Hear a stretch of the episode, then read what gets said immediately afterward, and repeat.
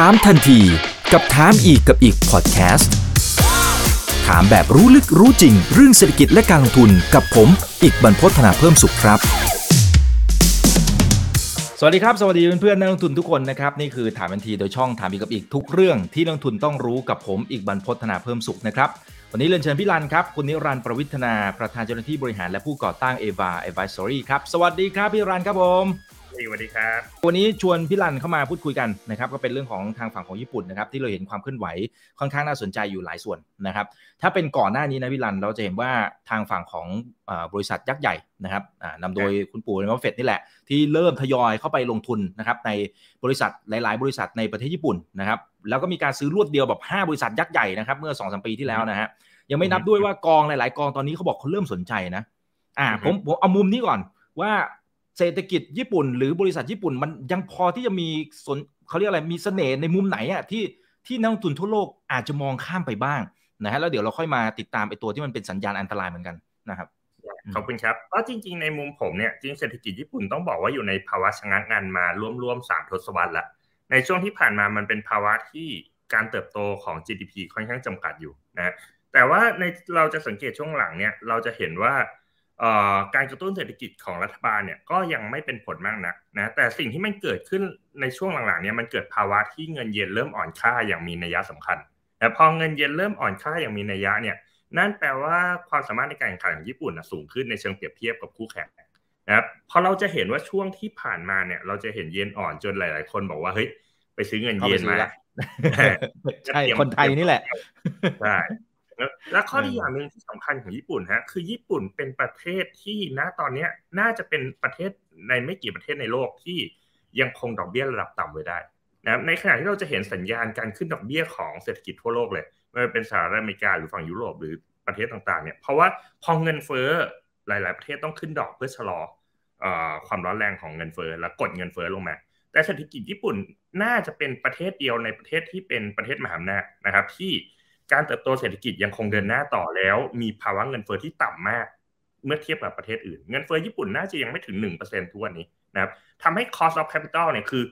ต้นทุนทางการเงินแล้วกันในการขยายธุรกิจในญี่ปุ่นเนี่ยมันจะต่ำกว่าในการขยายในประเทศอื่นที่มีแนวโน้มดอกเบี้ยขาขึ้นเพราะว่าตรงนี้เป็นหัวใจสำคัญที่ทำให้การลงทุนในญี่ปุ่นเนี่ยมีความคุ้มค่าในเชิงการเลเวลเลชมากกว่านะอืม เออผมว่าตรงตรงประเด็นเรื่องของเงินเฟอ้อก็น่าสนใจนะครับพี่ลันคือ คือทำไมทางฝั่งของญี่ปุ่นเนี่ย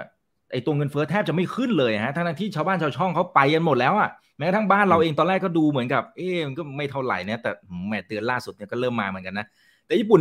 ยังไม่มาเลยอะเออมันมีเหตุผลอะไรเขาไม่ค่อยนำเข้าอย่างนี้เหรอฮะหรือยังไงฮะอันนี้ต้องต้องเล่ายาวนิดหนึ่งฮะเล่าอย่างคือคือถ้าเราไปผมผมมีโน้ตโน้ตไว้ คือต้องบอกว่าปัญหาเงินฝืดของญี่ปุ่นเนี่ย มันเกิดมาจริง ๆ มันลากยาวมาประมาณร่วงสามสิบปีแล้ว ตั้งแต่ยุคใช่ตั้งแต่ตอนที่ฟองสบู่ที่ฝั่งญี่ปุ่นแตกตอนอประมาณทศวรรษที่ 80-90 ช่วงนั้น ช่วงนั้นเศรษฐกิจญี่ปุ่นบูมมากฮะพอบูมมากแล้วเนี่ยเกิดภาวะที่อเมริกาสั่นคลอนความมั่นใจของสหรัฐอเมริกา ถ้าใครจำได้ช่วงปลายปลายทศวรรษ 80 เนี่ยมันมีภาวะที่สหรัฐอเมริกาบังคับ ให้ญี่ปุ่นเซ็นข้อตกลงพราซายคอร์ดคือเงินเยนญี่ปุ่นจะต้องแข็งขึ้น ตามกลไกที่ในข้อตกลงนี้และทำให้เงินเยนญี่ปุ่นแข็งมากช่วงนั้นพอเงินเยนแข็งมากปุ๊บเนี่ยในช่วงทศวรรษ 90 เนี่ยมันจะมีเม็ดเงินไหลบ่าจากทั่วโลกเลย เข้าไปในญี่ปุ่น ตอนนั้นนิเคอิวิ่งทีเดียวจากประมาณไม่ถึงหมื่นจุดไปเป็น38,000จุดในเวลาไม่กี่ปีตลาดหุ้นร้อนแรงมากร้อนแรงจนกระทั่งสุดท้ายเนี่ยพอเยนแข็งปุ๊บญี่ปุ่นเจอภาวะปัญหาใหญ่เพราะญี่ปุ่นยุคนั้นเนี่ยพึ่งพา ตัวเองด้วยการส่งออกเป็นหลักนะครับ ตลาดส่งออกก็เลยพัง ญี่ปุ่นก็เลยฟองสบู่แตกหลังจากนั้นเนี่ยเกิดความไม่มั่นใจในเศรษฐกิจตั้งแต่นั้นเป็นต้นมานะครับ ในช่วงเวลา 20-30 ปีที่ผ่านมาเขาเรียกว่า the lost decade ของญี่ปุ่นเลยคือ รัฐบาลพยายามกระตุ้นเศรษฐกิจอัดฉีดเงินก็แล้วลดดอกเบี้ยก็แล้ว แต่เศรษฐกิจญี่ปุ่นไม่ฟื้นฮะเงินไม่เฟ้อคนไม่ใช้จ่ายสาเหตุที่ญี่ปุ่นเงินไม่เฟ้อเนี่ยเพราะพฤติกรรมของประชาชนญี่ปุ่นต่างจากประเทศอื่นพอสมควรคือ คนกลัวอนาคตที่ไม่แน่นอน ก็เลยเขียมก็เลยประหยัด คนญี่ปุ่นประหยัดค่าธุรกิจประหยัดไม่ขยายธุรกิจ มันเลยเกิดภาวะที่ในในภาษาเศรษฐศาสตร์เขาเรียกว่า deflationary spiral คือการเงินฝืดแบบวนเวียนอยู่ในนั้นแหละเพราะคนไม่ใช้จ่ายภาคธุรกิจขายของไม่ได้ขายของไม่ได้ก็ไม่ขยายธุรกิจไม่จ้างคนเพิ่มไม่ขึ้นเงินเดือน มันก็เลยเกิดภาวะเงินฝืดเรื้อรังงั้นเงินฝืดของญี่ปุ่นเนี่ยมันเป็นภาวะที่แตกต่างจากประเทศอื่นๆ ตรงที่ว่า รัฐบาลพยายามกระตุ้นแล้วเอ่อ unemployment ก็ไม่ได้สูงนะญี่ปุ่นเนี่ยไม่ได้ว่างงานมาก แต่เงินเฟ้อเพราะพฤติกรรมของคนเลย คือคนอะกลัวไม่อยากใช้จ่าย ประกอบกับญี่ปุ่นเป็นประเทศไม่หยิบเทศที่เข้าสู่ aging society แบบเต็มรูปแบบ คนสูงอายุก็เริ่มกลัวอนาคตตัวเองละ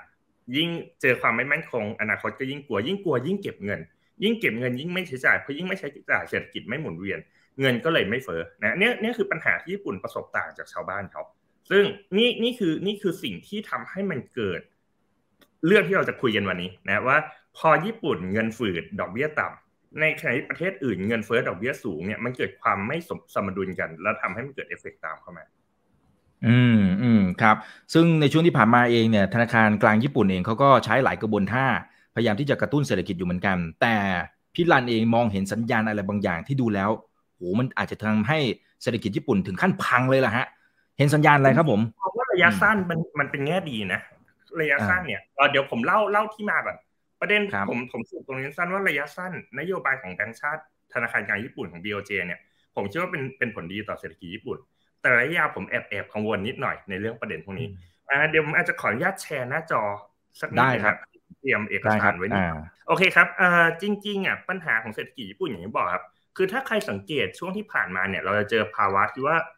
เคยได้ข่าวที่ว่าดอกเบี้ยของพันธบัตรญี่ปุ่นเข้าสู่เกณฑ์ติดลบหรือศูนย์เปอร์เซ็นต์อะไรเงี้ยซึ่งก็เป็น negative interest rate จริงๆถ้าถามว่าช่วงภาวะยุคดอกเบี้ยต่ำในช่วงสิบปีที่ผ่านมาทั่วโลกเนี่ย ใครคือคนที่เจ็บปวดกับดอกเบี้ยที่ต่ำนะคำตอบก็คือพวกเจ้าหนี้เจ้าหนี้รัฐบาลจะเป็นส่วนใหญ่นะเราดูเจ้าหนี้รัฐบาลผมให้ดูภาพนี้ภาพนี้เป็นภาพผมชอบเปิดโชว์บ่อยๆฮะมันเป็นภาพ asset allocation ของ pension fund ของญี่ปุ่น pension fund ของญี่ปุ่นเป็นหนึ่งใน pension fund ที่ใหญ่ที่สุดในโลกนะน่าจะมีสินทรัพย์ที่บริหารอยู่ประมาณ 1.3 ล้านล้านเหรียญนะครับ pension fund ของญี่ปุ่นชื่อว่า GPIF ครับ Government Pension Investment Fund ในอดีตนะครับในช่วงประมาณปี 2013 เนี่ยรัฐบาลญี่ปุ่นปล่อยกู้ โดยที่มีเจ้าหนี้คือ pension fund pension fund ก็คือเงินของประชาชนนะ salaryman ทั้งหลายเนี่ยทำงานใส่เงินสมทบประกันสังคม เงินในประกันสังคมก็เอามาซื้อพันธบัตรญี่ปุ่น นะเราจะเห็นว่า domestic bond เนี่ยในอดีตเนี่ย target เขาอยู่ที่ประมาณ 60%นะครับในขณะที่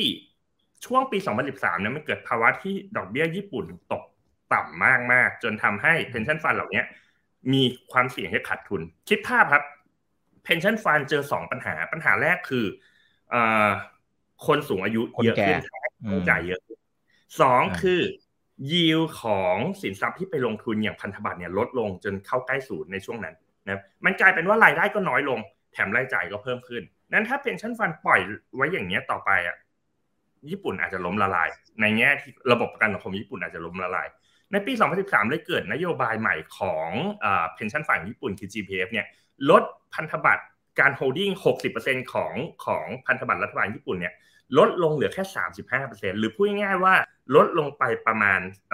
25%ลดสัดส่วนพันธบัตรลงไป 25%ซึ่งเปรียบเทียบเป็นเม็ดเงินเนี่ยน่าจะประมาณ3ถึง4แสนล้านล้าน US ดอลลาร์นะครับถามว่าลดไปไหนอะเขาบอกว่าเขาลดไปซื้อหุ้นญี่ปุ่น และไปซื้อหุ้นต่างประเทศเพิ่มขึ้นแต่พูดง่าย ๆ ว่าเจ้าหนี้รัฐบาลเนี่ยเริ่มมีปัญหาจากผลตอบแทนที่ต่ำทำให้เขาต้องทิ้งพันธบัตรเพื่อไปลงทุนในสินทรัพย์เสี่ยงอื่นๆ ซึ่งถ้าใครไปดูตลาดนิเคอิ ในช่วง 2014 2015 2016 ช่วงนั้นเป็นช่วงที่อ่า GPIF ของของญี่ปุ่นเนี่ยเริ่มทิ้งพันธบัตรรัฐบาลมาถือหุ้น เราเห็นว่าตลาดนิเคอิช่วงนั้นประมาณ 2 ปีละตลาดวิ่งขึ้นมาประมาณหนึ่งเด้งนะครับ นั่นเป็นตัวบ่งบอกสัญญาณแปลกๆว่า fundamental ของตลาดหุ้นญี่ปุ่นยังไม่ดีนะ ในยุคนั้นน่ะตลาดญี่ปุ่นก็ยังซึมๆอยู่ แต่ปรากฏว่าเม็ดเงินมันไหลมาจากตลาดพันธบัตรเข้ามา พอเม็ดเงินไหลจากตลาดพันธบัตรสิ่งที่เกิดนะคือ มันจะมีช่วงหนึ่งที่บอลยูญี่ปุ่นเริ่มพุ่งขึ้นมา อย่างเงี้ยคือญี่ปุ่นดอกร่วงลงมาตลอด จนจนเข้าสู่เกณฑ์ติดลบเนี่ย แล้วประมาณช่วง 2016-2017 เนี่ยบอลยูเริ่มเด้งขึ้นมา เป็นการบ่งบอกว่าแรงทิ้งพันธบัตรเริ่มมากละเวลาคนขายพันธบัตรทิ้งนะครับยิวพันธบัตรก็จะสูงขึ้นนะครับจนทำให้เอ่อ BOJ เนี่ยครั้งแรกในประวัติศาสตร์ที่ BOJ บอกว่า ฉันยอมให้บอลยูมันพุ่งขึ้นไม่ได้อ่า BOJ ก็เลยประกาศนโยบาย yield curve control ขึ้นมาในช่วงปลายปี 2016คำว่า yield curve control คืออะไรฮะ yield curve control ก็คือใครก็ตามที่อยากขายพันธบัตรคุณขายให้ BOJ ได้เลย BOJ รับซื้อไม่อันนะการรับซื้อไม่อั้นเนี่ยมันทำให้ BOJ สามารถกดบอลยิวให้มันอยู่ในช่วงแถวแถวศูนย์เปอร์เซ็นได้นะครับเพราะประเด็นมันเป็นอย่างนี้เวลาเวลาคนหมดความมั่นใจในรัฐบาล แล้วคนอยากได้ผลตอบแทนที่สูงขึ้น แล้วคนทิ้งพันธบัตรมากๆเนี่ยโดยปกติ bond yield มันจะสูงขึ้นมากๆ สูงขึ้นมากๆ เหมือนกับความเชื่อมั่นใน รัฐบาลในลูกหนี้น้อยลง bond yield จะเริ่มสูงขึ้นคือคนทิ้งพันธบัตรทำให้ bond yield สูงขึ้น bond yield ที่สูงมากเกินไป มันส่งผลกระทบที่น่ากลัว 2 เรื่องหนึ่งคือ ความเชื่อมั่นของภาครัฐจะน้อยลง และ 2 คือต้นทุนของภาคเอกชนในการทำธุรกิจจะสูงขึ้นนะ BOJ ก็เลยบอกว่ารับซื้อพันธบัตรไหมงั้นคำถามสำคัญครับ BOJ เอาเงินที่ไหนมาซื้อพันธบัตรญี่ปุ่น เขาบอกว่า ประกันสังคมขายทิ้งสี่ห้าแสนล้านเหรียญ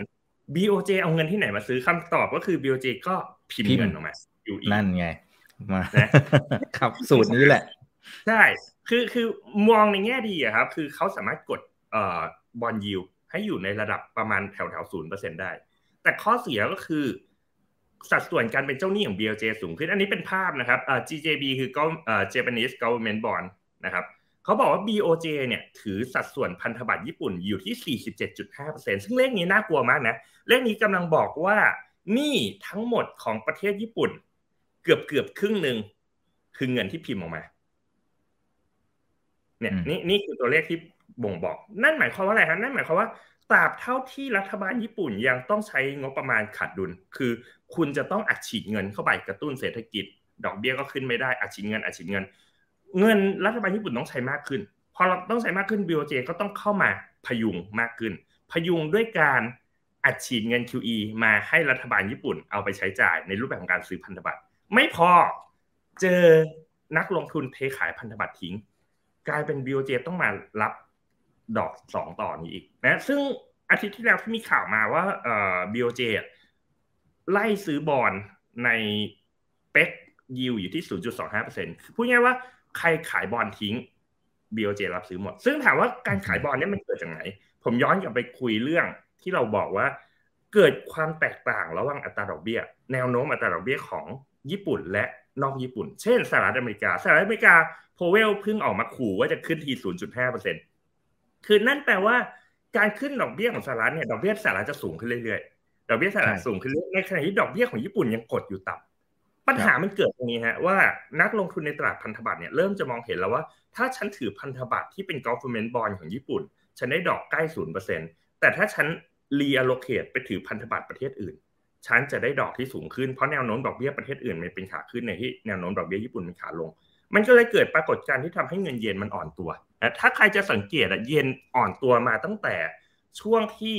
เฟดประกาศขึ้นดอกแล้วเพราะมันชัดเจนแล้วพอเฟดขึ้นดอกปุ๊บเนี่ยบอลยูในฝั่งอเมริกาเนี่ยมันรีไพรซิ่งไปอยู่ในระดับที่สูงขึ้นทันที เงินก็เลยไหลออกจากเยนไปอยู่ที่ดอลลาร์ทำให้เยนอ่อนลงอ่อนลง พอเยนอ่อนมากๆ สิ่งที่มันเกิดก็คือคนก็เริ่ม กังวลแล้วนะครับ คนก็เลยยิ่งแห่ขายบอลญี่ปุ่น พอขายบอลญี่ปุ่นบอลยูสูงขึ้นสูงขึ้นสุดท้ายแล้วเนี่ยแบงก์ชาติบอกว่าไม่ไหวละถ้าบอลยูสูงกว่านี้มีความเสี่ยงต่อเสถียรภาพของญี่ปุ่นแน่ๆบีโอเจบอกว่าเฮ้ยงั้นพิมพ์เงินไม่อั้นเท่าไหร่ก็ได้ ขอให้เป๊กราคาบอลอยู่ที่ 0.25%บอล10 ปีอันนี้คือระยะสั้นดียังไง ในมุมผมระยะสั้นคือ มันทำให้เยนอ่อนลง คือเราต้องยอมรับว่าเยนเนี่ยมันแข็งค่าผิดธรรมชาติมันร่วม 10 ปีแล้ว มันเป็นเซฟฮาเว่นทางทางที่ไม่ควรเป็นทำให้พอเยนแข็งเป็นเกินไปเศรษฐกิจญี่ปุ่นลำบาก ไม่ว่าเป็นท่องเที่ยวไม่ว่าเป็นส่งออกแต่การที่เยนอ่อนตรงนี้มันทำให้เกิดภาวะหนึ่งคือ เศรษฐกิจญี่ปุ่นจะได้เปรียบเชิงการเปรียบเทียบในเรื่องของค่างเงินกับประเทศอื่น ในขณะเดียวกันเนี่ยยังคงกดให้ต้นทุน cost of capital ของการลงทุนธุรกิจในญี่ปุ่นต่ำอยู่นั้นมันก็น่าช่วยกระตุ้นเศรษฐกิจญี่ปุ่นได้อีกทางหนึ่งนะครับ แต่ระยะยาวนั่นหมายความว่าสัดส่วนหนี้ของญี่ปุ่น ที่เจ้าหนี้คือแบงก์ชาติเนี่ยจะเพิ่มขึ้น ถ้ามันเพิ่มขึ้นเรื่อยๆเนี่ยนี่เป็นเรื่องที่น่ากลัวมาก เพราะมันกำลังจะบอกว่าเงินเยนญี่ปุ่นคือเงินกระดาษที่แบงก์ชาติพิมพ์ออกมา ไม่อั้นเพื่อไล่ซื้อพันธบัตรพิมพ์เงินมาให้รัฐกู้พิมพ์เงินให้รัฐกู้พิมพ์เงินให้รัฐกู้แบบนี้ไปเรื่อยๆ และท้ายสุดแล้วเนี่ยถ้าไม่มีใครอยากถือพันธบัตรญี่ปุ่นต่อไปเนี่ย อันเนี้ยมีความเสี่ยงว่าพวกวิกฤตพันธบัตรน่าจะเกิด แต่ผมเชื่อว่าไม่เร็วนะคุณอีกผมว่าไม่น่าต่ำกว่าสามถึงห้าปีอะเราถึงจะเห็น movement ต่างๆ ที่มันชัดเจนกว่านี้ ระยะสั้นผมว่าโดยรวมยังคิดว่ายังเป็นผลดีอยู่ฮะอืมอืมครับเอ่อพอฟังดูจริงๆมันมันมีอยู่หลายประเด็นที่ที่ชวนคุยต่อได้นะครับอ่ายกตัวอย่างเช่นเอ่อตัวสมัยก่อนเวลาที่เราเรียน finance นะครับหรือเรียนเศรษฐศาสตร์มา เราจะได้ยิน yen carry trade นะครับนะที่อาจจะมีการกู้ทางฝั่งของญี่ปุ่น แล้วก็ไปไปลงในประเทศที่มันอาจจะมันอาจจะได้ยิวสูงๆอะไรต่างๆดอกเบี้ยสูงๆเนี่ย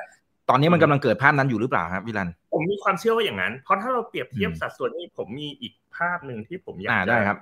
คือเอาเลยฮะถ้าเราเปรียบเทียบบอลยิวสิบปีของญี่ปุ่น กับของเอ่อสหรัฐอเมริกาเราเห็นความแตกต่างที่ที่เยอะมากพอสมควร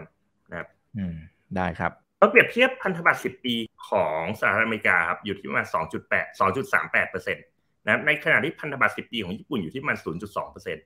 เนี่ยเราจะเห็นความแตกต่างตรงนี้ชัดมากเลยว่าเฮ้ยไม่มีเหตุผลเลยที่ถ้าผมเป็นนักทุนที่เป็นกลางนะผมจะถือบอลญี่ปุ่นเพื่ออะไรในเมื่อบอลสหรัฐเนี่ย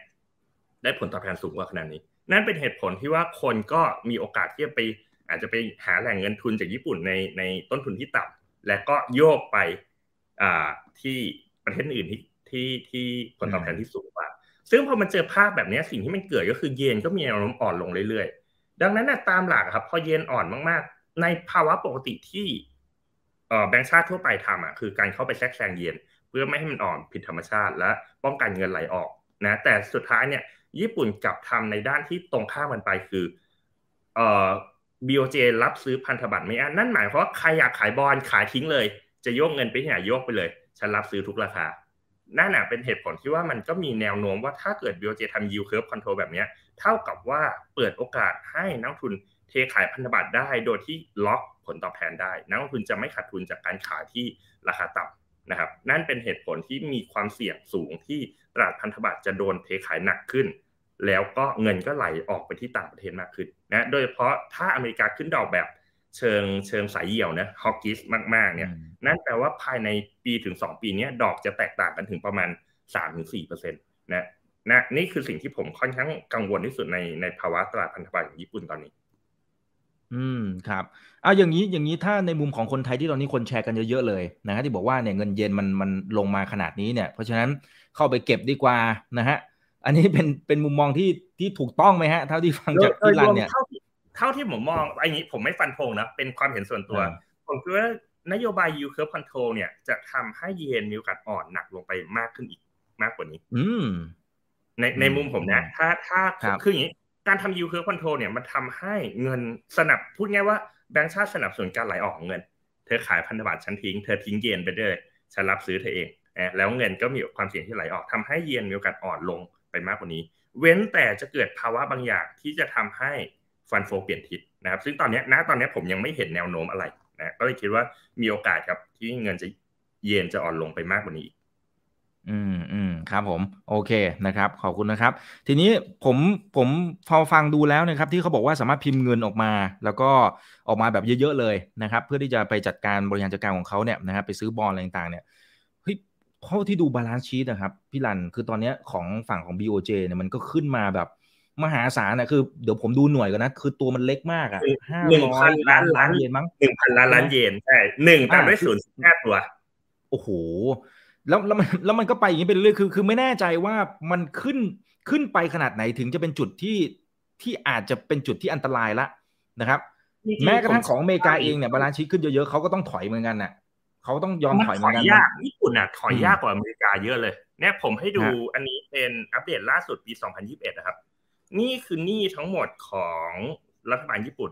BOJ ถืออยู่ประมาณ44%น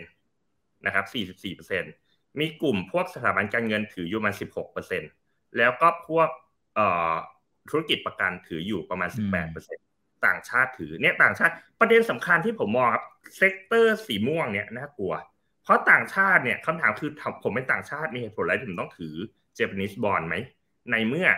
US bond US Treasury ได้ยิวสูงกว่าตั้งเยอะนะครับ และ2ก็คือไอ้กลุ่ม ถ้าจะสังเกตนะ pension fund สีฟ้าเนี่ยมันเล็กลง เยอะมากนะเมื่อก่อนอย่างที่บอกว่าเงินใน pension fund เนี่ยลงมาตรงนี้เยอะมาก แต่ตอนนี้ pension fund ขายทิ้งหมดแล้วครับเพราะว่าฉันถือพันธบัตรต่อไม่ได้ ไม่งั้นประกันสังคมล้มละลายแน่เพราะว่าผลตอบแทนต่ำเหลือเกิน pension fund หายไปแล้วหนึ่งนะครับอะอินช r แ n นพวกนี้ยังติดกฎหมายอยู่ มันมีเรื่องของคาเ a โชที่จะบอกว่าคุณจะต้องถือพันธบัตรเยอะตามสัดส่วนเงินเงินคงคลังของธุรกิจประกันอันธุรกิจประกันเนี่ยเป็นธุรกิจที่โดนบังคับถือบอล นะแต่ถ้าถึงจุดหนึ่งเขาไม่ไหวจริงๆมันอาจจะมีทางออกบางอย่างที่จะทำให้ธุรกิจประกัน diversify นะมีกลุ่มสถาบันการเงินและกลุ่ม BOJ จุดเนี้ยในความเห็นของผมเนี่ยเมื่อไหร่ก็ตามที่มันเกินห้าสิบเปอร์เซ็นเนี่ยสำหรับผมเป็นจุดที่ค่อนข้างน่ากลัวมาก แต่ทุกวันนี้ยังบอกว่าเขายังยัง balance ตรงนี้ได้ค่อนข้างดีนะครับแต่ตราบใดที่ BOJ ยังไล่ซื้อพันธบัตรอยู่เรื่อยๆ รัฐบาลญี่ปุ่นใช้เงิน BOJ ไล่ซื้อไล่ซื้อไล่ซื้อเนี่ย ถึงวันหนึ่งเนี่ยไอตัวสัดส่วนที่ แบงก์ชาติเป็นเจ้าหนี้เนี่ยเกิน 50%เมื่อไหร่ตรงเนี้ย ผมว่ามันเริ่มเป็นจุดที่เริ่มเกินกว่าที่จะเขาเรียกจะเป็น healthy economic แล้วนะครับดังนั้นณจุดนี้ผมคิดว่าเป็นจุดที่น่ากลัว เราต้องมอนิเตอร์ต่อครับ หลังจากนี้สักสองสามไตรมาสว่าหลังจาก BOJ ไล่ซื้อบอลแบบไม่อั้นแล้วเนี่ย สัดส่วนการถือครองพันธบัตรของ BOJ เนี่ยมันเพิ่มขึ้นเร็วแค่ไหนนะครับเมื่อเทียบกับเจ้าอื่นถ้าทุกคนทิ้งแล้ว BOJ ซื้อเนี่ยสัดส่วนสีฟ้าอ่อนเนี่ยเอ้ยสีเขียวอ่อนเนี่ย มันจะขยับเร็วมากนะครับ ดังนั้นตรงนี้ผมว่าเป็นจุดที่ต้องสังเกตดีๆแล้วว่าหลังจากนี้จะเป็นยังไงบ้างนะค่อนข้างน่ากังวลนะแต่ผมเชื่อว่าจะเป็นผลที่อันตรายระยะยาวนะผมเชื่อว่าระยะสั้นยังพอมีทางออกหรือยังพอมีกลไกที่ที่ญี่ปุ่นเขาจะควบคุมไม่ให้ปัญหามันมันหนักได้ แล้วก็ผลพลอยได้ในแง่หนึ่งคือเงินเยนจะอ่อนลงทำให้เศรษฐกิจญี่ปุ่นดีขึ้นพวกนั้นท่องเที่ยวและส่งออกใช่ครับผม อืมอืมครับอ๋อระยะสั้นน่าจะยังโอเค แต่ระยะยาวก็น่าเป็นห่วงนะครับเออทีนี้ถ้าถ้าเท่าที่ฟังดูอีกอีกด้านหนึ่งถ้าสมมติเป็นภาพอย่างนี้ไปเรื่อยๆสมมติเขาแก้ไขแล้วไม่ได้เอ่อในท้ายที่สุดเงินเยนนี่แหละ ที่จะกลายเป็นเงินกงเต็กหรือเปล่า แทนที่สมมติอย่างตอนนี้คนก็จะพูดถึงเนี่ยดอลลาร์นู่นนี่นั่นเดี๋ยวเสียศรัทธาอะไรต่างแต่จริงๆแล้ว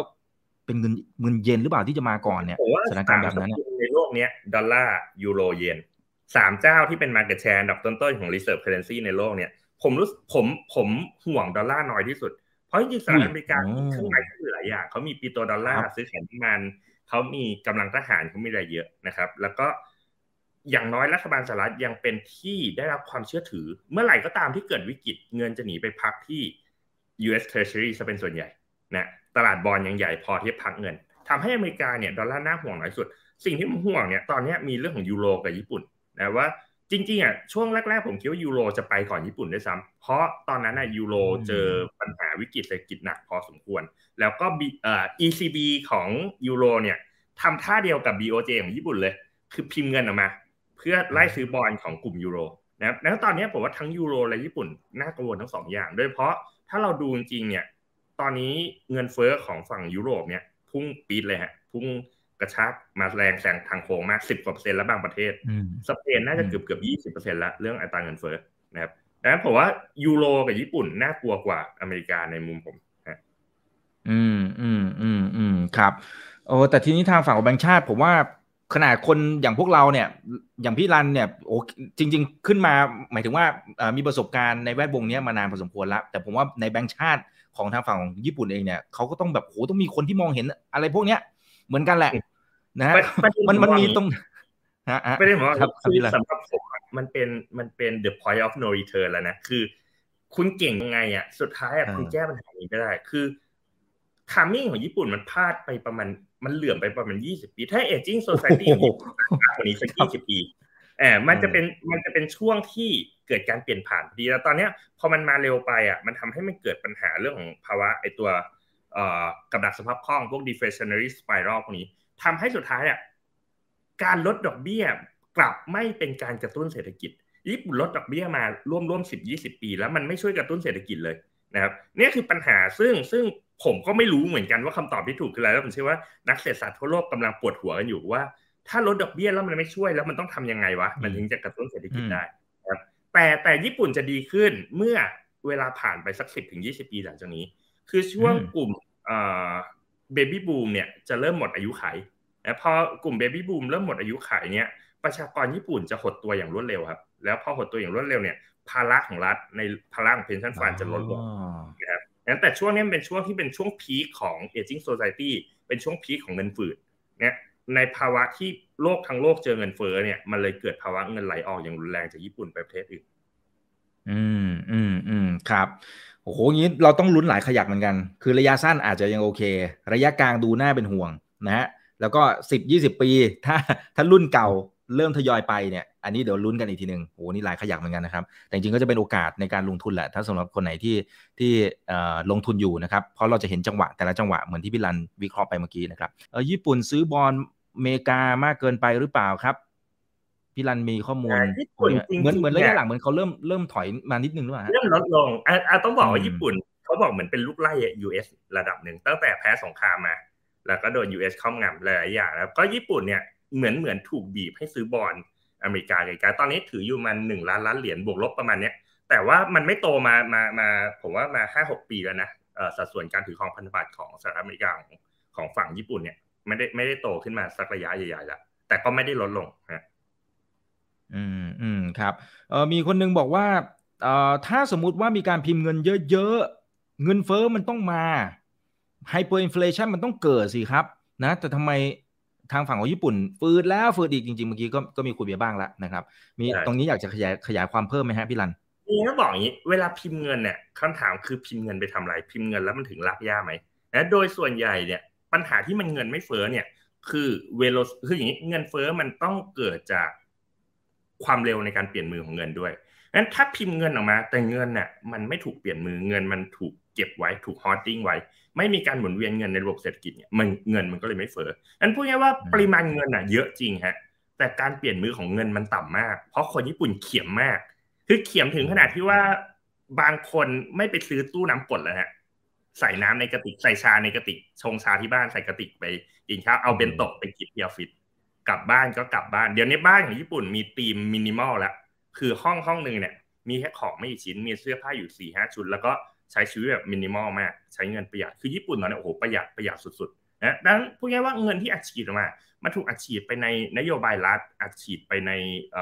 สาธารณูปโภคต่างๆ ค่า maintenance เราจะเห็นว่า infrastructure ของญี่ปุ่นดีมากทั่วทั่วประเทศ แต่ตามมาด้วยต้นทุนการการบำรุงรักษาที่มันสูงมากนะครับอันนี้บอกว่าญี่ปุ่นไม่ได้มีปัญหาเรื่อง unemployment เพราะการจ้างงานอยู่ในระดับที่สูง แต่มีปัญหาเรื่องการไม่ยอมใช้จ่ายนะพอไม่ยอมใช้จ่ายเนี่ยแม้เงินในระบบมีมากเนี่ย แต่เงินมันถูกพักไว้ไม่ไม่มีการหมุนเวียนเนี่ยสุดท้ายเงินมันก็เลยฝืดไม่หายสักทีอืมครับผม โอเคนะคุณอุ confirm นะครับ บอกว่าญี่ปุ่นเนี่ยตอนนี้มีการลงทุน infrastructure ก้อนใหญ่มากๆ ตามภูมิภาคต่างๆ แล้วก็อ๋อเห็นบอกว่าไปลงทั่วทั่วโลกด้วยใช่ไหมคุณอุนะครับโอเคนะฮะ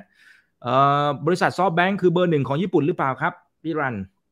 SoftBank ที่ยิงหลังๆก็สะดุดไปเยอะเหมือนกันนะไปซอฟแบงค์เป็นลงพวกสตาร์ทอัพเออไปลงทุนสตาร์ทอัพก็ก็มี fail ไปหลายโปรเจกต์อยู่ แต่ก็ยังถือว่าเป็นเป็นเป็น VC ที่เป็น leader ในญี่ปุ่นอยู่ฮะอืมอืมครับ เออ เนี่ย มีสองท่านบอกว่าบิตคอยคือคำตอบของญี่ปุ่นหรือเปล่าอะก็ในเมื่อสมมติคนกลัวใช่ไหมคนกลัวว่าเอ้ยเดี๋ยวเดี๋ยวอนาคตไม่รู้จะยังไง เดี๋ยวเงินด้อยค่าอะไรต่างก็ถ้าถ้าไปดูบิตคอยเขาก็พยายามจะตอบโจทย์ในมุมนั้นเนี่ย จริงๆถ้าเราดูย้อนกลับไปประมาณสี่ห้าปีที่แล้วที่รัฐบาลญี่ปุ่นเพิ่ง legalize บิตคอยช่วงนั้นเนี่ยรัฐบาลญี่ปุ่นเจอปัญหากลับด้านกับรอบนี้เลย คือเยนแข็งที่หมดคือช่วงนั้นเนี่ยมันเป็นภาวะที่ทั่วโลกเนี่ยมีความไม่มั่นคงในเศรษฐกิจแล้วเงินอะไหลเข้ามาพักเป็นเยนเยอะมากทำให้เยนแข็งแบบผิดธรรมชาติ พอเยนแข็งแบบผิดธรรมชาติอะผมอันนี้เป็นความความสมมติฐานส่วนตัวเองนะแบงค์ชาติเขาไม่เคยบอก ผมเชื่อว่าการที่เขา legalize Bitcoin เนี่ยเป็นเหตุผลหนึ่ง ที่เขาต้องการจะเพิ่ม velocity of money บางอย่าง ให้มันเกิดเงินเฟ้อหรือเกิดการหมุนเวียนของเงิน ในประเทศให้มากขึ้นนะก็เลยเกิดการ legalize Bitcoin ขึ้นให้ใช้ Bitcoin เป็นเขาเรียกอะไร legal tender ได้ในการซื้อขายสินค้าได้ แต่ระยะยาวจะดีจริงไหม เพราะถ้าเกิดมันเกิดภาวะหมดความเชื่อมั่นในเงินเยน แล้วเงินเยนอ่อนตัวรุนแรง เสี่ยงที่จะเกิด hyperinflation เมื่อนั้นถ้าคุณเปิดให้คริปโตเคอเรนซีเป็น legal tender นั่นหมายความว่าคนจะสามารถย้ายเงินเยน ไปเป็นคริปโตได้ มันจะกลายเป็นหอกข้างแคร่ที่ทำให้เยนยิ่งอ่อนตัวไปเร็วขึ้น มันเป็นทางออกของประชาชนครับ ที่จะคง purchasing power ของตัวเอง แต่มันเป็นความเสี่ยงของรัฐอย่างรุนแรงเลย ที่จะทำให้คนแห่ทิ้งเงินเยนแล้วไปถือคริปโตเคอเรนซีเพื่อใช้เป็นการ legal tender แทนนะมันมันเสี่ยงมากฮะที่จะทำให้เกิดภาวะ hyperinflation โดยเฉพาะอย่างยิ่งตอนนี้ถ้าเราดู debt ต่อ GDP ของญี่ปุ่นเนี่ยมัน 200กว่าเปอร์เซ็นต์แล้วสูงที่สุดในติดอันดับโลกแล้วอะ นั้นความเสี่ยงรัฐบาลตอนนี้เปราะบางมาก แล้วก็พยายามคงต้องทำทุกอย่างที่จะทำให้คนยังเชื่อมั่นในเสถียรภาพของรัฐอยู่ ดังนั้นอะ ถ้าเกิดความเสี่ยงแบบนี้จริงๆอะวันหนึ่งญี่ปุ่นอาจจะปิดประตูกับคริปโตก็เป็นไปได้ ถ้าถึงจุดที่เริ่มเกิดคริปโตเริ่มเกิดเสถียรภาพต่อสกุลเงินของรัฐนะครับ อืมครับ อย่างตัวเลขล่าสุดนะครับหนี้ต่อ GDP เนี่ย ปี 2021 256%นะครับคร่าวๆนะฮะ ปี 2022 คาดการ IMF เนี่ยเขาคาดการว่าจะอยู่ประมาณสัก 252%ต่อ GDP นี่เกือบ 3 เท่านะ โอ้โห ถ้าเป็นบ้านเรานี่แต่นี่โตขึ้นเรื่อยๆนะ เพราะเศรษฐกิจ GDP GDP โตช้า โตแค่แบบหนึ่งเปอร์เซ็นบวกลบนิดหน่อยเนี่ยที่นี่โอ้โห พุ่งขึ้นมาศาลแค่ดอกเบี้ยอย่างเดียวก็ เหนื่อยแล้วเนี่ยเป็นเหตุผลที่เขาต้องกดดอกเบี้ยให้ต่ำไม่งั้นเนี่ยรัฐบาลก็จะรับภาระหนักขึ้นเรื่อยๆ ครับนี่ทำไมพวกประเทศที่พัฒนาแล้วครับ หรือแม้ทั้งอเมริกายุโรปหลาย ๆ ประเทศหนี้ต่อ GDP นี่ก็สูงมหาศาลมากนะครับเอ่อทำไมทำไมมันยังถึงอยู่ได้อะอันนี้คือส่วนหนึ่งนะครับ แล้วมันยังไปต่อสักแค่ไหน มันจะกลายเป็นระเบิดเวลาอีกลูกหนึ่งหรือเปล่า ทุกคนบอกเรดาริโอเคยบอกว่าว่าระเบิดนี่เนี่ยมันเป็นระเบิดที่ใหญ่มาก แต่มันเป็นระเบิดที่ ยื้อได้นานมาก คือตราบเท่าที่คนยังเชื่อมั่นทำให้รัฐบาลสามารถสร้างหนี้ต่อไปได้ เราเห็นอเมริกาเป็นตัวอย่างว่าเกิดการขยายเพดานหนี้รวมกันเกือบเกือบร้อยครั้งในประวัติศาสตร์อเมริกามาว่าเฮ้ยคุณขยายเพดานนี้เรื่อยๆแต่คนก็ยังเชื่อมั่นนะแต่เขาบอกว่าเมื่อไหร่ที่หมดความเชื่อมั่นเมื่อนั้นอะมันจะหมดเร็วมาก ดังนั้นตรงนี้มันเป็นเหมือนเก้าอี้ดนตรี ซึ่งเราไม่รู้เลยว่าความเชื่อมั่นในรัฐจะหมดเมื่อไหร่ แต่โดยรวมเนี่ยผมคิดว่าทุกประเทศทุกองค์กรเนี่ย กังวลเรื่องนี้กันหมดนะดังนั้นเขาก็พยายามจะประคองพยายามจะยื้อไม่ให้มันเกิดวิกฤตอะไรที่มันรุนแรงนะครับงั้นผมว่ามันกลายเป็นเขาเขาเรียกว่า kick the kick the can down the road คือเตะถ่วงปัญหาไปเรื่อยๆ อะรัฐบาลกูไม่สนใจอะปัดภาระไปเป็นของรัฐบาลหน้าไป โยนระเบิดไปข้างหน้าไปข้างหน้า แล้วระเบิดก็ใหญ่ขึ้นใหญ่ขึ้น นี่ภาระนี่สำหรับผมเป็นเป็นภาระที่น่ากลัว เราบอกว่าจริงๆหลักหลักของการสร้างนี่คืออะไร ตามหลังเคนเชียนเนี่ยรัฐบาลใช้งบขาดดุล เพื่อกระตุ้นเศรษฐกิจ เมื่อกระตุ้นเศรษฐกิจเศรษฐกิจโต คุณจะเก็บภาษีได้มากขึ้น future อ่า tax จะถูกเอามาเพื่อใช้หนี้และทำให้ debt per GDP ลดลง ซึ่งสิ่งนี้มันเคยเป็นความจริงในช่วงหลังตัว The Great Depression ตอน 1930 ช่วงนั้นมันเกิดภาวะนี้เลยคืออัดฉีดเงินเพื่อกระตุ้นเศรษฐกิจตามหลัก Keynesian เลยฮะ แล้วพอเศรษฐกิจโต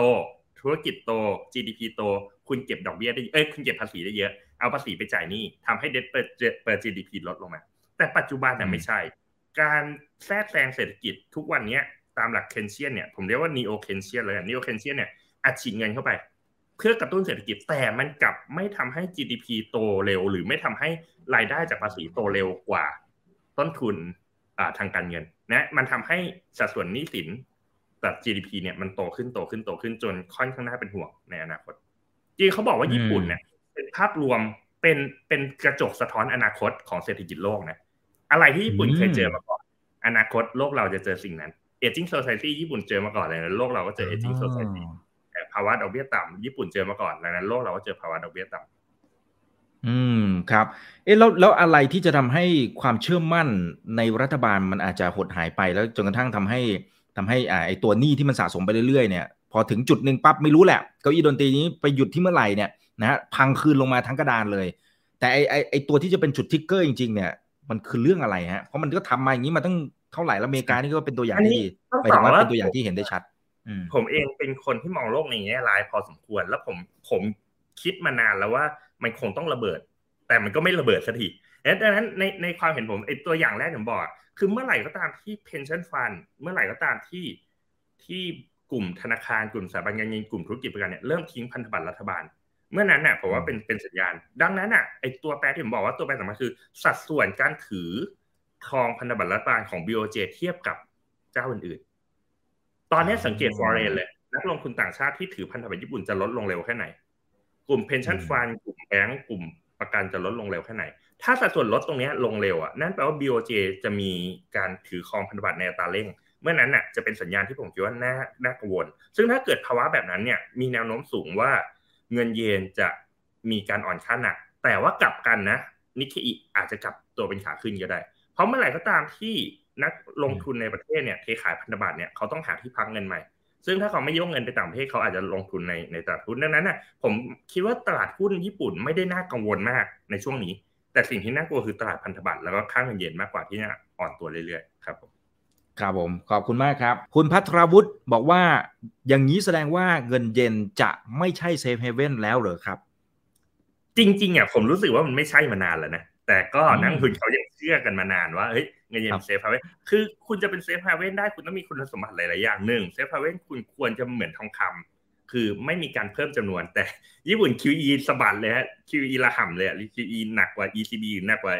ยิบเอ่อหนักกว่า US ด้วยซ้ำงั้น สกุลเงินที่ QE หนักขนาดนี้มันน่าจะหมดคุณสมบัติการเป็น safe haven ไปนานละนะครับผลตอบแทนในการฝากก็ต่ำเลยเกินนะครับนั้นจริงๆอะผมยังแปลกใจมามาตลอดเลยว่าเอ๊ะทำไมคนเนี่ยเวลาเกิดความไม่มั่นคงในเศรษฐกิจทำไมถึงแห่เอาเงินมาพักที่เงินเยนกันจังแต่หลังๆเนี่ยผมว่าน้อยลงละโดยเฉพาะช่วงเนี้ยที่อัตราดอกเบี้ยญี่ปุ่นเริ่มฉีกห่างจากประเทศอื่นๆ มากขึ้นตรงเนี้ยผมคิดว่าโอกาสที่ญี่ปุ่นจะเป็นแหล่งพักเงินเนี่ยน่าจะน้อยลงน้อยลง อืมครับ คุณนัทนันใน บอกว่ามีสองคำถามนะเอาคำถามแรกก่อน ถ้าสมมุติว่าเศรษฐกิจถึงจุดที่เราคุยกันมาสักครู่นี้นะครับ เช่น พังลงมาล้มละลายอะไรก็ตามเนี่ยคำถามแรกผลกระทบที่เกิดขึ้นกับประเทศไทย แล้วก็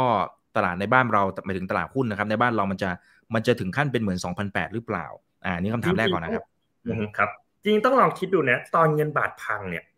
ใครจะคิดว่า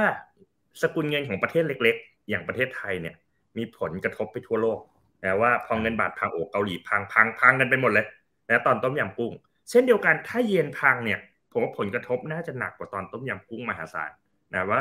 คิดคิดภาพว่าญี่ปุ่นมีขนาดเศรษฐกิจเป็นอันดับสองหรืออันดับสามของโลกนะครับซึ่งถ้าเกิดวิกฤตเศรษฐกิจเกิดขึ้นที่ญี่ปุ่นเนี่ย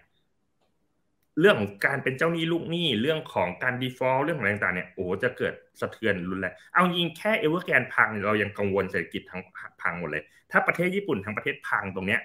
แทบจะไม่ต้องคิดเลยว่า มันน่าจะเป็นวิกฤตเศรษฐกิจที่รุนแรงที่สุดครั้งหนึ่งของโลกก็เป็นไปได้อืมอืมครับผม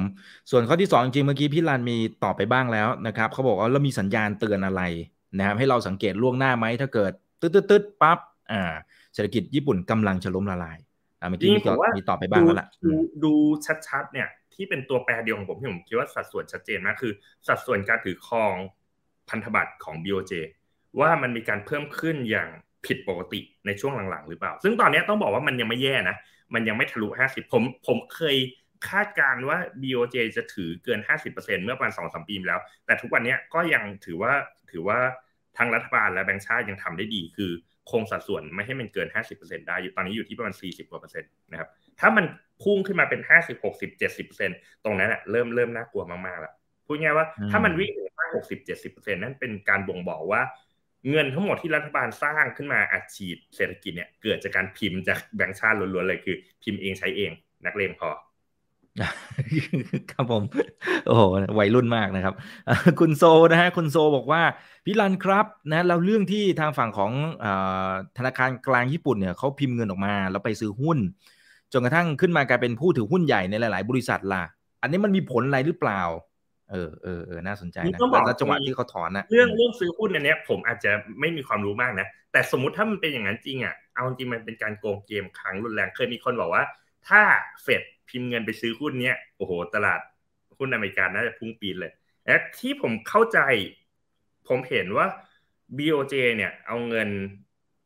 ไปซื้อพันธบัตรของ pension fund แล้ว pension fund เนี่ย โยกเงินไปถือหุ้น แต่ผมยังไม่ไม่มีข้อมูลมากนะเดี๋ยวนี้ผมอาจต้องขอไปทำกันบ้านหน่อยนะว่า BOJ เอาเงินไปซื้อหุ้นโดยตรงหรือเปล่า อันนี้ผมไม่เคยเห็นแต่มันเป็นอย่างนั้นจริงใช่ไหมผมก็เพิ่งทราบเหมือนกัน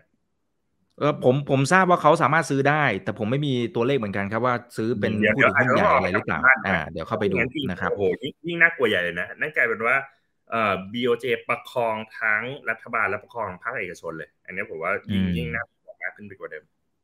ครับ คุณสุรวิทย์นะฮะบอกว่าอ้าวแต่เดี๋ยวปัญหาการเงินปัญหาเศรษฐกิจมันน่าจะทยอยลดหรือเปล่า เพราะตอนเนี้ยหลาย ๆ ประเทศเขาทยอยเปิดแล้วญี่ปุ่นเหมือนกันผมก็จะว่าน่าจะเร็ว ๆ นี้เหมือนกันนะฮะที่ที่กำลังจะเปิดประเทศแล้ว การท่องเที่ยวก็น่าจะบูมประมาณหนึ่งแหละคนมันอัดอั้นนะโอ้อยากไปญี่ปุ่นกันนะฮะแล้วฉีดวัคซีนเยอะแล้วผมว่ามีส่วนด้วยแต่ต้องยอมรับว่าเศรษฐกิจญี่ปุ่นเนี่ยโตจากการท่องเที่ยวไม่ได้มากขนาดนั้น คือคือการเที่ยวในญี่ปุ่นเนี่ยมันเยอะแล้วมันเติบโตก็จริง สิ่งที่ผมมองมองผมมองสองอย่างครับผมมองว่าหนึ่งเลยคือทุกวันเนี่ยกลุ่มนักท่องเที่ยวที่มีอิทธิพลต่อระบบเศรษฐกิจโลกคือกลุ่มนักท่องเที่ยวจีน ซึ่งแม้ประเทศอื่นจะเปิดประเทศแล้วเนี่ย แต่ถ้าจีนยังไม่มาทั้งไทยทั้งญี่ปุ่น ผมว่าน่าจะยังไม่สบาย เพราะว่านักท่องเที่ยวส่วนใหญ่มาจากจีนเป็นเป็นเป็นเป็นเม็ดเงินที่ใหญ่มากนะในที่จีนยังค่อนข้างควบคุมการเดินทางอยู่นั้นเราต้องหวังลุ้นจากจีนด้วย ว่าถ้าจีนเปิดเมื่อไหร่เมื่อนั้นนะผมว่าตรงนี้จะเป็นผลเชิงบวกนะครับ แล้วก็แต่จริงๆสิ่งที่มองว่าญี่ปุ่นนั้นมีทางออกหนึ่งซึ่ง ซึ่งผมคิดเอาเองในฐานะมือสมัครเล่นนะผมคิดว่านโยบายหนึ่งที่น่าช่วยญี่ปุ่นได้อาจจะไม่ใช่การเปิดท่องเที่ยว แต่เป็นการเปิดแรงงานเสรีซะมากกว่า คือณตอนนี้เราบอกว่าญี่ปุ่นไม่มีการใช้จ่าย ไม่มีการหมุนเวียนเงินในประเทศ แต่ถ้าเกิดเปิดเสรีแรงงาน ซึ่งจริงผมเห็นนโยบายของรัฐบาลเริ่มสนับสนุนในหลาย ๆ อย่างนะให้คนมามาอยู่ที่ญี่ปุ่นแบบถาวรอะไรเงี้ยนะคือการเปิดเสรีแรงงานเนี่ยมันจะเป็นการกระตุ้นทำให้เกิด การหมุนเวียนของเม็ดเงินของต่างชาติเข้ามาในญี่ปุ่นมากขึ้นคล้ายๆเมืองไทยที่พยายามจะสนับสนุนการทำลองสเตย์ให้ต่างชาติที่เป็นผู้สูงอายุมาอยู่ในไทยว่าอารมณ์ประมาณนี้คือ ญี่ปุ่นจะเป็นต้องผลักดันให้เกิดการบริโภคที่เข้มข้นขึ้น การท่องเที่ยวก็เป็นเรื่องหนึ่ง แต่การเปิดเสรีแรงงาน ก็เป็นอีกเรื่องนี้ผมเชื่อว่าน่าจะเป็นไปได้ แต่ญี่ปุ่นเป็นประเทศที่คอนเซอร์เวทีฟฮะ แล้วเขาไม่ค่อยอยากรับแรงงานต่างชาติมามากนัก เพราะมันจะกระทบกับเรื่องของ culture เรื่องของ traditional ของเขา อืมครับผมขอบคุณครับเอ่อมีท่านหนึ่งนะครับ บอกว่าเราคุยทางฝั่งของญี่ปุ่นซะเยอะเลยขอแถมทางฝั่งของอเมริกาหน่อยที่มันเป็น inverted yield curve ครับนะฮะเอ่อตรงเนี้ยเขาใช้คำว่าเรือหายแล้วหรือเปล่า จริงๆต้องบอกนี้ คือคือหลายคนอะเอาสัญญาณ inverted yield curve เนี่ยบอกว่าเฮ้ยมันมีแนวโน้มจะเกิด recession ในอนาคตนะจากสถิติหลังจะเกิด inverted yield curve เนี่ยมันมีความเสี่ยงที่เกิด recession ในช่วงมา12 เดือนบวกลบประมาณนี้ นะว่าเศรษฐกิจจะถดถอย แต่เราต้องต้องเข้าใจธรรมชาติของ inverted yield curve นิดหนึ่งในอดีตถ้าเราสังเกตช่วงดอกเบี้ยขาลงอะครับ inverted yield curve เกิดอะในภาวะที่คนอะกังวลว่าดอกเบี้ยจะลดลงต่อไปอีกทำให้คนหนีจากพันธบัตรระยะสั้นไปถือพันธบัตรระยะยาวเพราะเงินหนีจาก bond yield ระยะสั้นไปถือบอลระยะยาวเนี่ยทำให้ bond bond ระยะสั้นเนี่ย yield เพิ่มขึ้นแล้ว bond ระยะยาว yield ลดลง จนทำให้มันเกิดภาวะ inverted กันนะแต่รอบนี้กลับด้านกันนะ รอบนี้คือคุณรู้ทั้งรู้ว่าดอกเบี้ยจะขึ้น แต่เงินก็ยังหนีจากบอลระยะสั้นอยู่ อันนี้มันเป็นความแปลกนะซึ่งถามว่ามันเกิด recession ไหมผมต้องบอกอย่างนี้ ผมก็เชื่อว่ามีความเสี่ยงจะเกิด recession แต่ recession ไม่ได้เกิดจาก inverted yield curve นะครับ recession ที่ผมมองอะมันเกิดจากการขึ้นดอกเบี้ยของเฟดมากกว่า ใครสังเกตกลับไปดูการขึ้นดอกเบี้ยของเฟดทุกรอบที่มีการขึ้นแบบมีนัยยะเนี่ย หลังจากนั้นเนี่ยเกิด recession ตลอดประมาณใน 11 ครั้งเนี่ยเกิด recession ประมาณ 8 ครั้ง แล้ว soft landing ประมาณ 3 ครั้งเท่านั้นเอง Jerome Powell ออกมาเอาแผนผังเอามาโชว์เลยบอกว่า เฮ้ย คุณมั่นใจในเฟดเถอะ ว่าเห็นไหมในอดีตที่ผ่านมาเรา soft landing ได้ตั้งสามครั้งเนี่ย บอกเฮ้ย Jerome Powell คุณก็ต้องดูด้วยนะ อีกแปดครั้งเนี่ยมัน hard landing หมดเลยนะนะฮะดังนั้นคำถามคือ recession แนวโน้มเกิดไหมผมว่าแนวโน้มเกิดเกิดจากการขึ้นดอกของเฟดพอขึ้นดอกของเฟดทำให้ต้นทุนทางการเงินสูงขึ้นทันที คนก็จะหยุดลงทุน นะเรื่องของเป็นการเหยียบเหยียบเบรกอะเพื่อกดเงินเฟ้อเฟดไม่กลัวเงินเฟ้อเท่าเฟดไม่กลัว recession เท่าเงินเฟ้อนะเฟดบอกว่าจริงๆเนี่ยฉันอยากให้เกิด recession ด้วยซ้ำเงินมันจะได้ไม่เฟ้อใช่ ดังนั้นสิ่งสิ่งที่เฟดอยากจะให้เกิดคือขึ้นดอกเบี้ย อาจจะมี recession ระดับหนึ่งและทำให้เงินเฟ้อกดลงพอเงินเฟ้อเริ่มประคองตัวได้ละหลังจากนั้นเฟดอาจจะค่อยๆทยอยผ่อนคลาย นะครับดังนั้นภาวะ inverted yield curve มันเกิดจากการที่นโยบายเฟดปรับ พอนโยบายเฟดปรับปุ๊บเนี่ยไอ้คนถือ bond yield ไอ้คนถือ bond ระยะสั้นเนี่ยก็เริ่มเทขายเพื่อ repricing ให้มันเท่ากับเขาเรียก target yield ของทางเฟดนะแล้วการขายบอลระยะสั้นเนี่ยมันเกิดขึ้นหนักกว่าการขายบอลระยะยาว มันเลยทำให้มันเกิด invert กัน ตรงนี้ผมเชื่อว่าเป็นกลไกที่เป็น consequence ของการขึ้นดอกเบี้ยของเฟดมากกว่า คือนักลงทุนกังวลไหมผมว่ากังวลแหละ แต่สุดท้ายเนี่ยถ้ามันจะ recession ผมไม่ได้คิดว่ามัน recession จาก inverted yield curve แต่มันจะ recession จากการขึ้นดอกที่โหดๆของทาง Jerome Powell มากกว่า ครับอ่ารอดูอยู่นะครับว่าจะเป็นยังไงนะฮะเออมันเป็นอย่างนี้หรือเปล่าครับพี่ลันก็คือธุรกิจญี่ปุ่น ตอนนี้เขามีการกระจายการลงทุนไปยังต่างประเทศเนี่ยเยอะมาก ตรงนี้หรือเปล่าที่ทำให้ญี่ปุ่นเขายังคงแข็งแรงอยู่ถึงแม้ว่า เศรษฐกิจมันอาจจะจะเริ่มเห็นช่องโหว่อะไรบางอย่างละ แล้วถ้าญี่ปุ่นล้มเอง ประเทศที่พึ่งพาการลงทุนจากญี่ปุ่นล่ะ ซึ่งซึ่งคงหมายถึงบ้านเรานะส่วนตามไปด้วยหรือเปล่า เออ จริงๆเอาเอาเรื่องแรกก่อน คือญี่ปุ่นเนี่ยไอตอนเยนแข็งเนี่ยญี่ปุ่นได้เปรียบนะประเทศไหนค่าเงินตัวเองแข็งเนี่ยเขากระจายลงทุนอย่างตอนพาซาคอร์ดใหม่ๆอะที่เมืองไทยกลายเป็นเขาเรียกเสือตัวที่ห้าของเอเชีย ในช่วงยุคพลเอกชาติชายพลเอกชาวลิตแถวนั้นนั่นน่ะเป็นเพราะญี่ปุ่นเยนแข็งมาก และเขาเอาเงินเยนอะไหลออกมาลงทุน สร้างฐานการผลิตในฝั่งเอเชียตะวันออกเฉียงใต้ แต่กลับกันนะฮะพอเยนเริ่มอ่อนหลังจากนี้ ถ้าเยนมันอ่อนจริง อ่อนอย่างมีนัยยะจริงในภาวะอัตราดอกเบี้ยที่มันไม่สมดุลแบบนี้จริงเนี่ยญี่ปุ่นจะเริ่มเจอภาระในการกระจายการลงทุนไปในต่างประเทศแล้วเพราะว่าเยนคุณอ่อนคุณลงทุนต้นทุนสูงขึ้นนะครับดังนั้นนะผมว่าที่ผ่านมาเนี่ยใช่คือการได้ประโยชน์จากการลงทุนในต่างประเทศทำให้ประคองเศรษฐกิจญี่ปุ่นได้ในระดับหนึ่ง แต่ข้อเสียตามมาก็คือพอเยนเริ่มอ่อน หลังจากเนี้ การลงทุนในต่างประเทศของญี่ปุ่นจะไม่ง่ายต่อไปแล้วเพราะต้นทุนจะเริ่มสูงขึ้นนะครับ และคำถามที่สองคือเรื่องอะไรนะคำถามที่สองก็คือ แล้วถ้าญี่ปุ่นล้มจริง ประเทศที่พึ่งพาการลงทุนจากญี่ปุ่นนะก็ก็คงหมายถึงบ้านเราด้วยนะครับ แล้วก็ไม่แน่ใจว่าเช่นเวียดนามอะไรต่างๆนะครับ ที่ที่ญี่ปุ่นเขาลงแบบ FDI อะนะฮะเข้ามาเยอะๆเนี่ย ตัวนี้กระทบด้วยหรือเปล่า โอเคผมต้องตอบอย่างนี้ อันนี้เป็นมุมมองส่วนตัว ซึ่งอาจจะขัดแย้งกับความเชื่อของคนนักเศรษฐศาสตร์จำนวนหนึ่งนะ ผมมองว่าในอนาคตเนี่ยเนื่องจากผมทำงานทางด้านปัญญาประดิษฐ์อยู่แล้ว เราเห็นว่าแนวโน้มการพัฒนาของระบบ automation พวก automate factory หรือว่าพวกโรงงานที่ใช้หุ่นยนต์เนี่ยต้นทุนมันลดลงเร็วมาก แล้วมีแนวโน้มสูงว่าในอนาคตเนี่ยแม้ญี่ปุ่นจะไม่ล้มละลาย แม้จะไม่เกิดวิกฤตเศรษฐกิจเนี่ยจริง ๆ การลงทุนในฝั่งเอเชียตะวันออกเฉียงใต้มันจะลงตาม พัฒนาการด้าน automate factory ที่มากขึ้น โรงงานเขาบอกว่าคนมันประเทศเหล่านี้มาลงทุนในเอเชียตะวันออกเฉียงใต้เพราะอะไร เพราะค่าแรงถูก แต่คำถามคือค่าแรงถูกยังจำเป็นไหมในอนาคต อะเดี๋ยวประเทศไทยเขาบอกว่าจะมีการขึ้นค่าแรงขั้นต่ำแล้วนะ นั้นค่าแรงก็จะไม่ถูกแล้วนะ แต่การมาของหุ่นยนต์ การมาของโรงงานที่ลดต้นทุนในการผลิตได้ เขาเชื่อกันว่าใน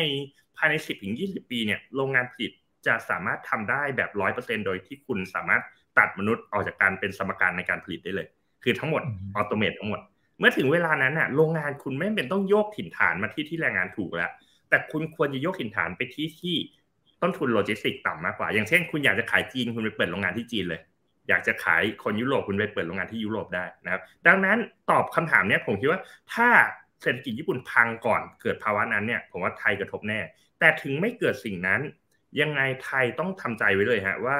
การเป็นฐานการผลิตเนี่ยมันไม่สามารถเติบโตไปได้ต่อในอนาคตที่ automation จะมาแทนแรงงานมนุษย์อีกแล้ว อืมครับ คุณยานะฮะพิมพ์เข้ามาเพิ่มบอกว่าอ้าวแต่การที่ญี่ปุ่นเขาเองเป็นเจ้าหนี้อันดับหนึ่งของอเมริกา ก็คือหมายถึงที่ไปถือพันธบัตรเนี่ยเท่ากับว่าถ้าญี่ปุ่นพังอเมริกาก็พังด้วยหรือเปล่า ต้องต้องบอกว่าความเชื่อนี้อาจจะไม่ถูกนักนะญี่ปุ่นถือบอลอเมริกาอยู่ประมาณหนึ่งล้านล้านเหรียญแต่ที่นี่สิ่งของอเมริกาผมเข้าใจว่าน่าจะเกิน 20 ล้านล้านเหรียญละ ดังนั้นสัดส่วนที่ญี่ปุ่นถือถือว่าน้อยมากครับไม่น่าถึง 3-5%ของพันธบัตรทั้งหมดของอเมริกาด้วยซ้ำนะเจ้าที่ถือใหญ่สุดของอเมริกาตอนนี้เข้าใจว่าน่าจะเป็นเฟดนะน่าจะเป็นเฟดนะผมจำไม่ได้นะเฟดน่าถืออยู่มันสิบกว่าเกือบยี่สิบเปอร์เซ็นต์ของพันธบัตรทั้งหมดของสหรัฐนะครับในขณะที่ญี่ปุ่นกับจีนเนี่ยจีนถือสองล้านล้านเหรียญก็ประมาณสี่ห้าเปอร์เซ็นห้าหกเปอร์เซ็นต์มั้งประมาณนี้ญี่ปุ่นผมเข้าใจว่าถือแค่หนึ่งล้านล้านเหรียญน้อยมากน้อยน้อยจนน่าจะไม่มีนัยยะกับการล้มละลายของอเมริกาได้เลย อืมครับผมโอเคนะฮะขออีกสักสองคำถามแล้วกันนะครับ ขอดูหน่อยนะฮะอืมดุลบัญชีเดินสะพัดดุลการค้าของญี่ปุ่นเป็นอย่างไรพี่รันพอจะให้ภาพตรงนี้ได้ไหมครับ ผมไม่มีข้อมูลเชิงลึกนะแต่ผมเข้าใจว่าที่ผ่านมาญี่ปุ่นเนี่ยยังส่งออกได้เยอะอยู่ แต่ก็ลดลงอย่างมีนัยยะสำคัญนะครับ แล้วหลังๆญี่ปุ่นก็นำเข้าเยอะขึ้นตั้งแต่เกิดฟุกุชิมะก็นำเข้าพลังงานเยอะมากเลยดังนั้นการนำเข้าสูงขึ้นการส่งออกลดลงนะครับ ก็แต่ยังไม่ได้แยกในความเข้าใจผมนะ แต่ผมไม่มีตัวเลขเป๊ะครับผมโอเคนะครับเอ่อตอนนี้เนี่ยนะฮะทางทีมงานเขาส่งข้อมูลมาให้ผมนะครับ ว่า BOJ เนี่ยเข้าไปถือหุ้นเยอะมากครับพี่รัน แต่ว่าตัวระบบมันยังหมุนมันยังหมุนติ้วๆอยู่นะหมุนติ้วๆอยู่นะเดี๋ยวเดี๋ยวถ้ามันขึ้นปั๊บเดี๋ยวเอาขึ้นได้เลยนะครับ ทีมงานนะครับอะมาละมาละนะครับ นี่ อันนี้เป็นข้อมูลนะครับ จากบูมเบิร์กนะฮะแล้วก็เป็นการรวบรวมจากผมไม่แน่ใจออกเสียงถูกหรือเปล่า N NLI Research Institute นะครับนะที่เขาบอกว่า BOJ เนี่ยเข้าไปถือตัว equity นะครับหรือว่าก็หุ้นนั่นแหละนะครับทางฝั่งของญี่ปุ่นเนี่ยโหนี่มันนี่โอ้สี่สิบห้าเดี๋ยวขอขยี้ตาสักทีหนึ่งนะ มันใช่หรือเปล่าเนี่ยทำไมมันเยอะขนาดนี้เลยเหรอนะฮะแต่ว่าซื้อผ่าน ETF นะครับผมก็เพิ่งรู้ผ่าน ETF นะฮะอ่าโอ้โหนี่มันเยอะมากๆเลยนะครับ อันนี้ก็เป็นข้อมูลเสริมเออผมผมว่านี้เป็นสัญญาณที่น่ากลัวเหมือนกันว่า คือเหตุผลอะไรที่ BOJ ต้องไปประคองหุ้น คือถ้าเกิดเราบอกว่า เอ่อ pension fund ไปซื้อหุ้นเนี่ยผมยังพอเข้าใจได้ ว่าคุณต้องการยิวที่สูงขึ้น โดยที่คุณรับความเสี่ยงที่มากขึ้น เพื่อเพื่อให้ผลตอบแทนของกองทุนคุณมากขึ้น แต่การที่ BOJ ไปประคองหุ้นเนี่ยคือมันคือการแทรกแซงโดยแบงก์ชาติโดยตรง ซึ่งซึ่งผมยังไม่เคยเห็นประเทศไหนทำที่เข้มข้นขนาดนี้ ผมก็เพิ่งรู้เหมือนกันนะว่าญี่ปุ่นมีการเข้าซื้อหุ้นเยอะขนาดนี้ หรือเขากลัวเวลเอฟเฟกหรือเปล่าครับ หมายว่าถ้าสมมติตลาดหุ้นพังด้วย คนที่เป็นคนญี่ปุ่นที่ลงทุนอยู่ เวลอาจจะลดลงความมั่งคั่งอาจจะลดลงสุดท้ายเศรษฐกิจที่มันคนไม่ใช้จ่ายอยู่แล้ว ก็ก็อาจจะยิ่งฝืดลงไปอีกหรือเปล่า มันผมว่าเป็นในมุมนี้ได้ไหมแต่มันเหมือนกับคุณกำลังทำตัวเป็นรัฐวิสาหกิจเอาเงินของรัฐเข้าไปรุ่มเอกชนเนี่ยผมว่ามันมันอาจจะดูแปลกๆหน่อยนะแต่ผมคิดว่าหลาย ๆ อย่างครับ เวลาเราเจออยู่ในช่วงที่ขอบเหวของระบบเศรษฐกิจ ญี่ปุ่นเนี่ยต้องเรียกว่าอยู่ในขอบเหวมาเป็นสิบปีแล้วอะ มันก็จะเกิดท่าทีแปลกๆหลายๆอย่างมา เพิ่มขึ้นเอาเงินพิมพ์เงินมาซื้อพันบาทพิมพ์เงินมาซื้อหุ้นอะไรต่างเนี่ยมันก็จะเกิดท่าแปลกๆที่จะพยายามจะยื้อยื้อชีวิตของระบบเศรษฐกิจให้ได้นานที่สุดเท่าที่เป็นไปได้ อืมครับ โอเค ขอสุดท้ายนะครับ คุณวิจารณ์นะ นะ บอกว่า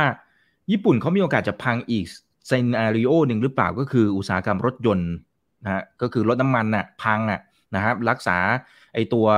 supply chain ไว้ไม่อยู่ หมายถึงว่าเขาพยายามจะรักษา supply chain เอาไว้แต่ว่าโลกมันเปลี่ยนอะอ่าผมผมเข้าใจคุณวิชาละนะครับนี่มันมันเป็นประเด็นนี้ไหมอืมมีความเป็นไปได้สูง เพราะถ้าดูยอดขายรถยนต์ของญี่ปุ่นจะถือว่าตัวเลขที่ใหญ่มากนะแต่ว่าหลาย ๆ บริษัทก็เริ่มปรับตัวแล้วเริ่มพยายามจะทำรถ EV ออกมา แต่ก็ต้องยอมรับว่าเทคโนโลยีก็ยังค่อนข้างห่างจากฝั่งจีนและฝั่งอเมริกาอยู่พอสมควรนะผมคิดว่าตรงนี้ก็เป็นเป็นอีกประเด็นหนึ่งที่น่าสนใจ คือจะบอกญี่ปุ่นหลายๆอย่างเนี่ยอยู่ในช่วงที่ คุมเครือในเรื่องของการเปลี่ยนแปลง ไม่ว่าจะเป็นเรื่องของแนวโน้มธุรกิจในประเทศ เรื่องของระบบเศรษฐกิจเรื่องของหนี้สินเรื่องของ disruption ต่างๆแล้วจะสังเกตว่าญี่ปุ่นเป็นประเทศที่แปลกเป็นประเทศที่มีนวัตกรรมเยอะ แต่กลับมีธุรกิจใหม่ไม่มากนะเพราะญี่ปุ่นเนี่ยไม่ได้มีธรรมชาติของการเป็น startup nation คือญี่ปุ่นเราจะรู้ดีว่าคนญี่ปุ่นเนี่ยชอบความสมบูรณ์แบบเป็น perfectionist เลยทำทุกอย่างให้ perfect โซนี่กว่าคุณจะออกทีวีมาเครื่องนึงเนี่ยโอ้โห คุณวิจัยกันเป็นปีๆนะในขณะที่ซัมซุงเนี่ยออกทุกๆสามสี่เดือนออกทีวีรุ่นใหม่มาแล้วแต่ธรรมชาติของญี่ปุ่นเนี่ยไม่ได้มีความเป็นเขาเรียกเป็นพฤติกรรมเชิงสตาร์ทอัพคือลองผิดลองถูก แล้วก็ time to market เขาจะเน้นคุณภาพแล้วก็ใช้เวลานานทำให้ตรงนี้มีปัญหาเลยคือ มีงานวิจัยใหม่เยอะมีนวัตกรรมเยอะ แต่สุดท้ายเนี่ย มันแทบจะออกมาเป็นโปรดักต์น้อยมากๆเลยทำให้ญี่ปุ่นไม่สามารถก้าวทันกับการเปลี่ยนแปลงของของระบบเศรษฐกิจโลกได้นะครับ ตรงนี้เป็นเรื่องที่น่ากังวลพอสมควรครับผมโอเคนะฮะอะเอาละฮะเราคุยกันพอสมควรแล้วนะครับ หลายคนก็พิมพ์เข้ามานะครับ คุณสุรวิทย์นะฮะบอกว่าสุดมากครับนะฮะไลฟ์วันนี้ข้อมูลเชิงลึกได้ประโยชน์มากๆนะนะครับ คุณบินไกลขอบคุณนะครับ ขอบพระคุณนะครับที่ให้ข้อมูลดีๆ ในวันนี้นะฮะอะหลายๆ ท่านก็ขอบคุณกันเข้ามาด้วยนะครับอะพี่รันฝากทิ้งท้าย ถึงเพื่อนๆนักลงทุน คุณพัดก็บอกว่าขอบคุณมากค่ะ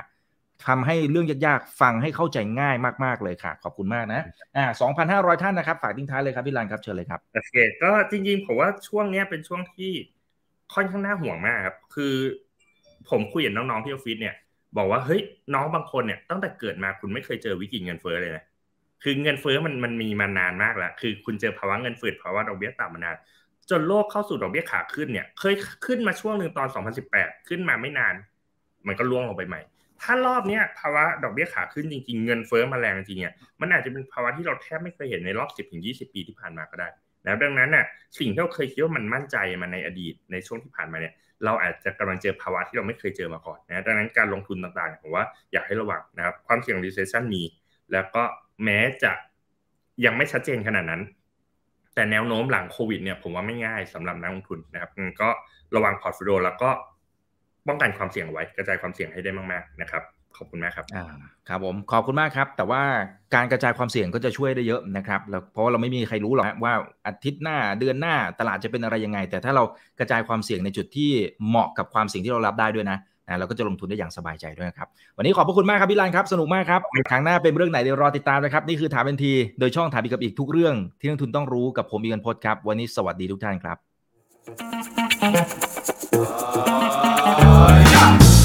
ถ้าชื่นชอบคอนเทนต์แบบนี้อย่าลืมกดติดตามช่องทางอื่นๆด้วยนะครับ ไม่ว่าจะเป็น Facebook, YouTube, Line Official, Instagram และ Twitter จะได้ไม่พลาดการวิเคราะห์และมุมมองเศรษฐกิจ และการลงทุนดีๆ แบบนี้ครับ อย่าลืมนะครับว่าเริ่มต้นวันนี้ดีที่สุด ขอให้ทุกท่านโชคดี และมีอิสรภาพในการใช้ชีวิต ผม อีกบรรพธนาเพิ่มสุขครับ